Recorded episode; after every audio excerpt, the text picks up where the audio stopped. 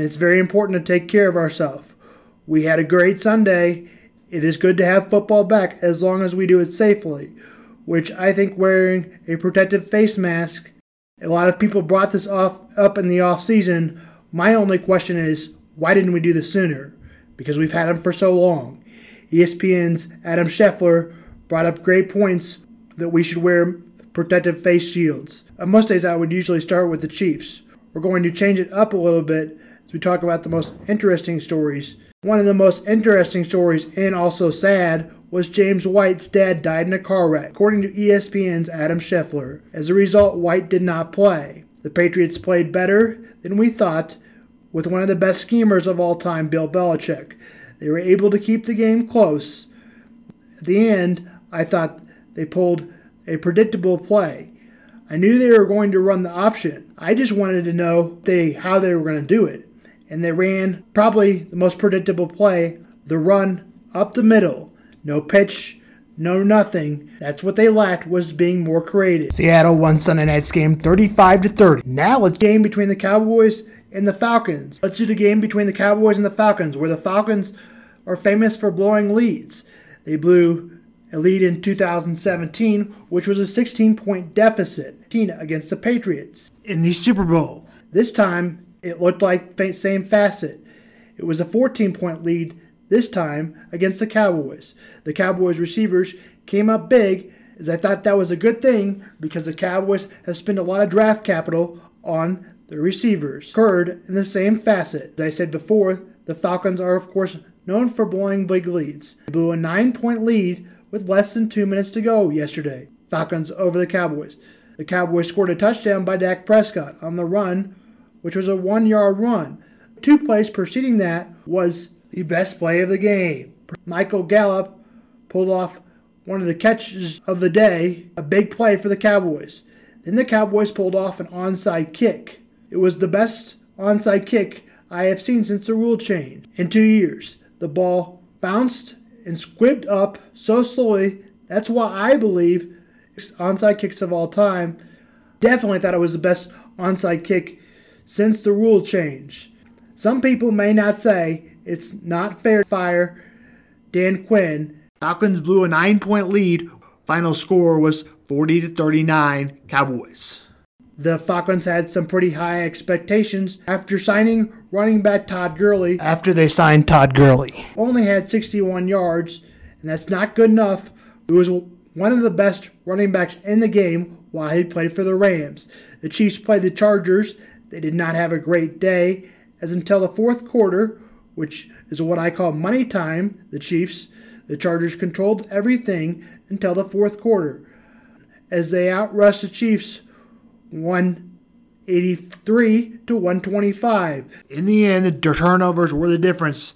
The Chargers only turned over the ball one time, which the Chiefs turned it over zero times. That turned out to be the difference. And the one uh, interception thrown by Justin Herbert turned out to be the difference. Herbert did play a good game for his first ever start. Quarterback, to be honest, outdueled Mahomes. As hard as that is for me to say, but in the end, what some may say was a missed call by the Chargers in overtime. They decided to punt the ball on fourth and one. The Chiefs won 23 to 20 and advanced to 2 0. Harrison Butker kicked a 53 yard field goal and then a full start. A 58 yard field goal, then a timeout. Then he proceeded to make a 58 yard field goal again to win the game. It was one of the most amazing clutch kicks I have ever seen. The Chiefs' line and penalties hurt the Chiefs. In order to beat the Ravens on Monday night, they will definitely need to lessen up the penalty. Possibly adding a corner if they have the salary cap in the room and if they want to deal with the distraction of Earl Thomas. In fact, when Earl Thomas played in Seattle, he flicked off the crowd. As he made it clear at that point, he would want to play for another team. He would go on to play for the Baltimore Ravens, but for only one season. This is according to ESPN. Right now, he stands as a free agent. The Giants and Bears squared off. The Bears won 17 to 13. Daniel Jones and Mitchell Trubisky did not look very good. Even though he lost, Daniel Jones did outdo Mitchell Trubisky. Also, running back Saquon Barkley is out for the season after getting injured on Sunday. Struggled, and to be honest, he outdueled Mitchell Trubisky. As Mitchell Trubisky and Daniel Jones have not become the quarterbacks that many have thought. Mitchell Trubisky only had 190 yards and threw two touchdowns and two interceptions. At the beginning of the offseason, I thought the Lions were going to be bad. And then as it became closer to football, I thought they might be better than I really thought. Perhaps they are just as bad as I really thought. The final score was 42 to 21. Packers are 2 0, the Lions are 0 2.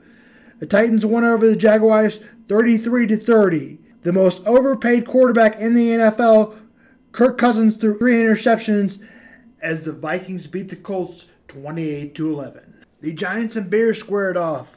The Bears won 17 to 13. Daniel Jones and Mitchell Trubisky did not look very good, but even though he lost, Daniel Jones did outdo Mitchell Trubisky. Also, Giants running back Saquon Barkley is out for the season after getting injured on Sunday. The Cardinals looked good again as they beat Washington 33 to 16. Eagles lost to the Rams 37 19. Ravens beat the Texans 33 16. The Chiefs play the Ravens next. The 49ers beat the Jets 31 13. Bills beat the Dolphins 31 28. Steelers beat the Broncos 26 21. The Broncos fall to 0 2. Steelers are now 2 0. The Buccaneers beat the Panthers 31 17. The Jets lost to the Niners 31 13. The Raiders looked better than they thought in their opening debut game in Las Vegas. The Raiders won 34 24. They are 2 0, and the Saints did not look very good as Brees may be finally showing his age at age 41. This information is according to ESPN. Join me in my show as we have some new stuff coming out in the upcoming weeks. And I don't know what they should do about the preseason maybe having one game or one scrimmage, as injuries are a big part of the news this week. We're going to try something new as everybody wants everything in two seconds. Yes, I may be being a little sarcastic, but not much. Thank you and have a good afternoon. This is Sam Vaughn.